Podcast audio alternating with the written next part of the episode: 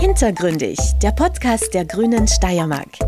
Dieses Mal mit unserem Landtagsabgeordneten Alex Pinter und Landesjägermeister Franz Meyer-Mellenhof. Wir sprechen unter anderem über die Naturwelten Steiermark in Mixnitz. Ein Projekt, das mir sehr am Herzen gelegen ist, um den Dialog zur Natur in einer breiteren Öffentlichkeit gemeinsam für die Zukunft definieren zu können. Unsere heimischen Wälder und ihre Erholungsfunktion. Welche Herausforderungen kommen da vielleicht auch auf uns zu, wenn immer mehr Leute hinaus in die Wälder gehen? Und Baumarten, die mit den Folgen der Klimakrise besser zurechtkommen als andere. Im Bereich des Berglandes wird auch der Ahorn mehr kommen. Es wird aber auch die Lerche mehr kommen. Viel Vergnügen beim Reinhören. Herzlich willkommen beim Podcast Hintergründig und ein Hallo zu unserem Expertengespräch zum Thema Wald mit Landesjägermeister, Waldbesitzer, Sägewerkbetreiber Franz Meyer-Mellenhof. Wir sind hier zu Gast in den steirischen Naturwelten in Mixnitz, ein ganz neues Projekt. Herzlichen Dank für die Einladung und jetzt einmal eingangs für alle, die diesen Standort und dieses Projekt, diese Naturwelten noch nicht kennen. Was hast du dir bei diesem Projekt gedacht? Was kann man hier erleben? Auch von meiner Seite, Alex, hallo, in der Naturwelt in Steiermark. Ein Projekt, das mir sehr am Herzen gelegen ist, um den Dialog zur Natur in einer breiteren Öffentlichkeit gemeinsam für die Zukunft zu definieren zu können. Es soll ein Ort der Begegnung sein, wo wir mit den verschiedenen Stakeholdern zusammenkommen, um eben auch die Anliegen der verschiedenen Stakeholder auch in einer breiteren Weise auch diskutieren werden wollen. Äh, wir haben hier den Alpenverein mit als Partner dabei, auch der Landesfischereiverein ist hier mit dabei. Viele die sich jetzt schon mit hier eingeklickt haben in das Projekt. Und es ist wichtig, glaube ich, auch das Naturwissen, welches durch unsere verstädterte Gesellschaft immer mehr abhanden kommt, auch wieder ins rechte Licht zu lücken. Und hier haben wir auch ein Freiareal auf zwei Hektar Fläche auch gebaut, wo über 30 Erlebnisstationen auch hier gemeinsam einen Dialog mit Kindern, aber auch mit Erwachsenen bei diesen Stationen auch Natur erlebbar machen. Das heißt, dieses Projekt ist nicht nur für die Jägerschaft oder für die Waldbesitzer, sondern wirklich für die breite Bevölkerung, weil du die Natur den Menschen näher bringen möchtest. Genau das. In dieser Zeit eben nochmal, ich habe es angesprochen, der Digitalisierung, der Verstädterung, der Zeit, die wir einfach weniger in der Natur haben und dadurch auch für uns schwerer oft definierbar sind, die Zusammenhänge in der Natur, wollen wir hier ein offenes Haus haben für diesen Bereich, um gemeinsam diesen notwendigen Dialog, glaube ich, auch zu führen. Du bist Landesjägermeister, du bist Waldbesitzer, du bist Sägewerkbetreiber. Der Wald hat eine große Bedeutung für Flora und Fauna, fürs Klima, aber auch für uns Menschen. Und wir haben ja erlebt, dass gerade während der Corona-Krise die Menschen hinaus in die Natur, hinaus in den Wald gegangen sind und besonders die Erholungsfunktion, die sehr wichtige, dass diese besonders geschätzt wurde. Hast du das auch so erlebt und welche Herausforderungen kommen da vielleicht auch auf uns zu, wenn immer mehr Leute hinaus in die Wälder gehen? Ja, die Zeit war für uns, glaube ich, alle sehr herausfordernd. Corona hat uns vor neue Dinge gestellt, die wir vorher, glaube ich, nicht definieren konnten. Und so war es, glaube ich, ganz gut, dass es auch wirklich funktionierende Systeme gibt in unseren Wäldern, die auch mit vielen, sage ich mal, dieser Erholungssuchenden zurechtgekommen sind. Das hat dann aber schon auch gezeigt über die Zeit, dass es schon schwieriger geworden ist, denn es ist immer mehr geworden. Und auch hier eben, auch was ich schon vorher erwähnt habe, das Wissen im Umgang in vielen Bereichen eben auch nicht da war und dass gewisse Regeln auch im Wald zu gelten haben, um ein gemeinsames, gedeihliches Miteinander auch zu finden. Viele Dialoge haben stattgefunden, auch mit Waldbesuchern. Und man versteht natürlich, dass sie alle hinaus wollten, denn in den Wohnungen und in den Häusern zu bleiben, das war keine Option, denn man wollte hinaus und es ist gut, dass sich die Leute auch erholt haben und dadurch entspannen konnten auch. Doch viele Leute sind zusammengekommen und haben Diskussionen gestartet, die eben von verschiedenen Herangehensweisen dann auch geprägt waren und oft von Unwissen auch geprägt waren. Deswegen auch wieder hier, glaube ich, Naturwelten. Aber auch was Neues eben, auf das wir gekommen sind, glaube ich, was vorher eigentlich nicht so stark war, eben früher hatten wir Mensch-Mensch-Konflikte, jetzt haben wir sehr stark Mensch-Natur-Konflikte eben auch erlebt, durch dieses Nichtwissen mit dem Umgang der Natur. Das hat, glaube ich, ganz stark auch gezeigt, und ich zitiere hier immer einen, einen, einen, eine, eine Meldung aus dem letzten Jahr, äh, aus dem Mittagsjournal, wo gerade im Land Tirol so viele Unfälle passiert sind. An einem Tag waren, glaube ich, elf oder zwölf Rettungshubschrauber unterwegs, die eben Leute aus dem Bergland gerettet haben. Und das waren eigentlich nicht so unsere Freunde aus Deutschland oder Holland, die hier verunfallt sind, sondern es waren österreichische oder Einheimische, die hier verunfallt sind, weil sie eben in vielen Bereichen, so wie die Bergrettung das auch definiert hat, nicht mehr das richtige Material hatten, das richtige Schuhwerk hatten, um sich in den Bergen auch sicher fortzubewegen zu können. Also was ich da ein bisschen heraushöre, das deckt sich ja auch mit meiner Auffassung, dass so ein bisschen das Gespür, das Gesunde für den Lebensraum und für die Natur verloren geht. Genau, du sagst es. Einfach unser Leben entwickelt sich in andere Richtungen. Ähm, dieser Naturraum, das Wissen geht verloren.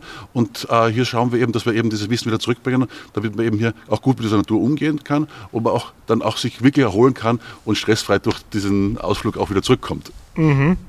Ein Thema, das immer wieder für Schlagzeilen und für Emotionen sorgt, ist natürlich auch das Mountainbiken. Ja. Und du kennst als Waldbesitzer natürlich dieses Problem selber sehr gut. Du hast auf der Mugel bei Leoben auch einer Mountainbike-Strecke zugestimmt. Mhm. Jetzt einmal die Frage, wie funktioniert dort das Miteinander und ist das Angebot dort ausreichend oder bist du der Meinung, dass man da vielleicht noch mehr Angebot zur Verfügung stellen muss? Wie sind da deine Erfahrungen und Einschätzungen? Ich glaube auch ganz wichtig ist hier ein Dialog auf Augenhöhe. Den haben wir auch, glaube ich, jetzt geschafft geschafft. Auch das Land Steiermark hat hier sehr wichtig auch einen Mountainbike-Koordinator geschaffen mit Markus Beckholt, der auch in vielen Bereichen ein Wissender ist, in allen Bereichen unterwegs war, vom Sport bis im Wald bis hin zur Jagd. Aber auch in Leoben haben wir uns gezeigt, dass hier ein guter Dialog auch zu einem guten Produkt geführt hat, eben mit der Freigabe der Mugel und auch der Radlfahrer, die sich auch daran halten an diese Wege eben auch. Und wir werden natürlich dann dort auch schauen, wie sich die Dinge weiterentwickeln und ob man in diesem Bereich dann dort noch Ergänzungen haben könnte. Ja. Wir haben in vielen Bereichen auch hier im Mixnitz sitzen die Drachentour, wo wir auch einen Teil unserer Betriebsflächen oder Straßen freigegeben haben, um hier dem Angebot auch nachzukommen. Ich glaube, ganz wichtig eben, gezielt zu schauen, die Diskussion voranzuführen, wo brauchen wir was. Und dann schaffen wir, glaube ich, auch für diese Nachfrage der Mountainbiker auch ein passendes Angebot. Die ganze Fläche ist eben sehr schwierig für uns als, als Waldbesitzer freizugeben, denn die Straße ist ja ein Arbeitsplatz für uns. Da liegt Holz, da ist äh, die Diskussion der Haftung natürlich. Jetzt haben wir die Diskussion der Unwetter der Häufigkeit der Unwetter. Das heißt, die Straßen müssen kontrolliert werden, müssen freigegeben werden oder gesperrt werden, wenn sie dann ausgeschwemmt werden. Also da ist so viel dahinter, dass wir berücksichtigen müssen, bis hin natürlich auch den Wildtierschutz, der uns auch wichtig ist, dass Wild seine Ruhezeiten hat um eben auch hier frei auch auf die Flächen ausziehen zu können, esen zu können. Das greift viel Hand in Hand, was man, glaube ich, nicht in zwei Minuten auch gut erklären kann. Ja, ja also was ich da auch aus deinen Ausführungen entnehme, ist, dass du auch diesen Lebensraum einmal in die Spitze stellst mhm. und dass sich das andere daraus dann ableiten soll. Ja. Alle anderen Nutzungsformen, wir wissen, wir haben die Nutzschutz, die Wohlfahrts- und die Erholungsfunktion, genau. aber drüber steht die große Klammer Lebensraum. Ja. Und ich bin ja auch der Meinung, dass der Lebensraum einmal im Zentrum stehen sollte. Und wenn wir das in der Wichtigkeit mhm. an die Spitze stellen, wird sich vieles auch von selbst vielleicht auflösen. Kommen wir zum Thema Klimawandel. Auch in der Steiermark merken wir die Auswirkungen des Klimawandels. Du hast schon die Wetterereignisse angesprochen. Der Borkenkäfer ist natürlich auch ein Thema. Kommen wir jetzt zum Forstlichen. Wie wichtig ist es, auf klimafitte Bewirtschaftung zu setzen und welche Rolle spielen da auch die bei uns in Österreich ja sehr wichtigen Schutzwälder? Ganz wichtige Punkte, die du ansprichst. Auch der Klimawandel wird hier an der Steiermark nicht vorübergehen. Wir haben in vielen Bereichen, Gott sei Dank auch, sage ich mal, durch eine nachhaltige, gute Forstwirtschaft in vielen Bereichen in der Vergangenheit Glück gehabt äh, gegenüber anderen Bundesländern man ist ja hinten dran. Auch die Niederschläge haben uns in den vergangenen Jahren geholfen, natürlich hier Käferzahlen im Griff zu behalten, was gut war. Die Forstwirtschaft reagiert aber darauf. Im Bereich der Waldinventur sehen wir, dass der Mischwald zunimmt, von unten herauf. Es wird geschaut, dass hier eben auch andere Baumarten hineinkommen, Laubbäume, aber auch andere Nadelbäume, die hier zunehmend gefragt werden in der Forstwirtschaft, um einfach mehr Biodiversität auch da stellen zu können. Aber es ist nicht nur der klimafitte Wald, sondern der klimafitte Lebensraum, glaube ich, der mir wichtig erscheint, denn wir dürfen ja die Wildtiere nicht vergessen. Oft sehen wir durch die forstliche Brille, vergessen aber dahinter dann die Wildtiere, die da auch noch irgendwo auskommen haben müssen und diese Nischen, die wir ihnen lassen und die wir auch zugestehen sollten und müssen, auch noch leben sollten. Und das ist, glaube ich, auch ein wichtiger Punkt, deswegen klimafitter Lebensraum noch vor klimafitten Wald zu stellen. Ja. Schön gesagt, ja. Nur kurz auf diese anderen Bundesländer zurückzukommen. Wir sprechen natürlich da in erster Linie von Niederösterreich und Oberösterreich, genau. wo wir ja wissen, Wiesen und wir kennen alle die Bilder dort, dass seit 2015 eine große Trockenheit dort wirklich ganze Landstriche ausradiert. Das muss man wirklich so drastisch ja. formulieren, weil es sieht so aus, wir kennen auch die drastischen mhm. Bilder aus mhm. Bayern und wie du sagst, der Klimawandel macht vor der Steiermark eben leider auch keinen Halt. Kommen wir ein bisschen zum Wirtschaftlichen. Es macht ja auch wirtschaftlich Sinn, rechtzeitig auf die richtige Baumartenzusammensetzung ja. zu schauen. Und machen wir vielleicht einen gedanklichen Sprung in ja. die Zukunft. Was sind denn jetzt genau die Bäume der Zukunft und wie schaut die Baumartenzusammensetzung in 50 Jahren aus? Hochinteressante Frage. Ich glaube, plakativ zu sagen, wird extrem schwierig sein, denn die Steiermark hat extrem viele verschiedene Klimazonen. Gerade der Süden und der Norden sind ja komplett konträre am, am, am Regionen. Und in vielen Bereichen werden wir auch die Fichte weiterhin haben als Brotbaum auch natürlich für die Forstwirtschaft, aber auch für die Industrie dahinter. Und die Fichte liefert viele spezifische Eigenschaften, die eben auch, und wir sehen es da hinten im schönen Holzbau, auch für viele Bereiche sehr gut geeignet sind, die vor allem den Bau betreffen. Natürlich in dem Bereich des Berglandes wird auch der Ahorn mehr kommen. Es wird aber auch die Lerche mehr kommen. In den südlicheren Lagen werden wir natürlich auch die Eichen, Eichenarten, ähm, verschiedene Eichenarten auch bekommen.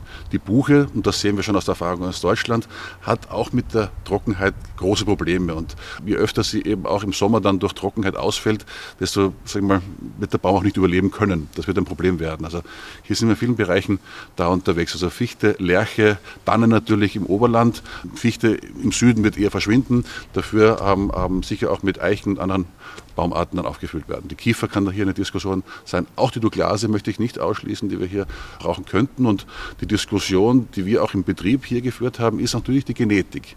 Und damit meine ich jetzt nicht die Veränderung, sondern dass es eben auch Forschungsprojekte gibt, wo die Urgenetiken der Steiermark sind. Denn gerade diese Urgenetiken sind ja auch gut an, die, an, an den Zeitlauf und an den verschiedenen Klimawandeln der vergangenen Jahrhunderte auch angepasst. Und hier schauen wir auch, dass wir diese alten Stämme finden, um hier auch wieder diesen Bereich diese altsteirischen Genetiken zu vermehren. Warum? In den letzten 200 Jahren hat natürlich durch die Bewirtschaftung der Wälder in der Steiermark, Holzkohle etc., Stahlverhüttung sehr viel an Holznutzung gebracht. Und hier hat man auch in großen Windwurfzeiten genetisches Material zum Beispiel aus Böhmen, Mähren hereingebracht, also heutige Tschechien, ja, und hat nicht bedacht vor 200 Jahren, dass das Bäume sind, die vielleicht hier nicht langfristig überleben können. Deswegen suchen wir eben auch die steirische Genetik, die hier vielleicht dann doch auch mit diesem Klimawandel besser zurechtkommen könnte. Ja, ganz wie du sagst, wobei man immer also ich, ich versuche da mhm. immer auch historisch gesehen ja. die, die Forstmänner, es waren ja damals äh, mhm. eigentlich ausschließlich Männer, ein bisschen in den Schutz zu nehmen, weil sie ja auch nur versucht haben, das Bestmögliche genau, zu machen. Genau, das beste Wissen ja. zu ihrer Zeit und das war auch nicht zu verurteilen, man hat mhm. hier einfach reagiert und agiert und man hat das Beste daraus gemacht und wir haben heute ein anderes Wissen und darauf gehen wir eben auch ein und schauen, dass wir das auch für die Zukunft, für die nachhaltige Wirtschaftung, aber auch für die nächste Generation an Eigentümern hier auch einen Wald haben, der auch nutzbar ist auch. Und auch wir machen ja jetzt nur das, wovon wir glauben, dass es das Beste für die Zukunft ist. Und die Zukunft genau. wird es zeigen, genau. wie wir gelegen sind. Genau, genau. ich darf dir mal gedanklich den Hut des Sägewerksbesitzers ja, aufsetzen ja. und dich fragen, inwiefern müssen sich denn jetzt die Sägewerke auf den Klimawandel einstellen. Man muss ja immer auch an die Komplexität der verschiedenen Holzarten mhm. denken. Mhm. Was bringt es für die Sägewerke mit sich, wenn sich die Wälder in Zukunft vielleicht anders zusammensetzen, als sie das jetzt tun? Natürlich das Angebot und die Nachfrage bestimmt der Markt in der ganzen Diskussion. Sehr stark natürlich unsere Regionen sind auf Fichte ausgelegt. Das ist egal, ob man nach Österreich oder Deutschland auch schaut oder auch in anderen Bereichen. Und hier wird man sich sicher Gedanken müssen, was die zukünftigen Baumarten noch mitbringen. Ich habe vorher eben noch die Lerche oder Douglase erwähnt, die eben hier auch Diskussion im Bereich der Nadelhölzer auch sind. Natürlich die Tanne auch nicht zu vergessen. Hier wird man sich auch überlegen müssen und hier gehen wir auch schon in der Holzbauforschung, auch hier in Graz mit der TU Graz, sehr intensiv hinein, was diese Baumarten denn im Holzbau eben auch bedeuten können und wie verhalten sie sich. Es gibt in Deutschland auch ein gutes Projekt mit Baubuche, aber eben verschiedene Holzarten verhalten sich anders, zum Beispiel im Feuchtefall. Ja. Die Fichte ist weniger anfällig als die Buche. Die Buche quillt auf und würde einen Leimbinder eben sprengen. Das macht die Fichte nicht so leicht. Also hier ist sehr viel Wissen notwendig auch um auch hier, sag ich mal, in dem Bereich, sag ich mal, auch dieses nachhaltige Produkt auch dann auch in den Markt zu bekommen. Generell meine ich ja auch, dass diese Holzprodukte gerade im Bau auch ein wirklich aktiver Klimaschutzbeitrag sind, denn wir speichern hier eine Tonne CO2 in einem Kubikmeter Holz. Das ist aus dem Kreislauf entnommen und ist damit, sag ich mal, wieder eine Bank unter Anführungszeichen, wie ich so sage. Ja. Und hier sollten wir eben auch schauen, dieses nachhaltige Bauen mit nachhaltigen Baustoffen eben auch zu forcieren. Also Holz auf jeden Fall auch ein Stoff, der in Zukunft eine immer wichtigere Rolle spielen wird. Genau. Auch, ein, auch ein Punkt, auf wie du angesprochen hast, die wichtige CO2-Speicherung. Ja, genau. Dann sage ich jetzt einmal von meiner Warte vielen Dank für die Einladung. Vielen Dank für dein Expertenwissen zum Thema Wald und Klimafitness und ich freue mich auf die Zukunft und dass wir den Wald weiter seine Wichtigkeit zukommen lassen. Danke dir auch, danke auch fürs Gespräch und danke für dein Interesse.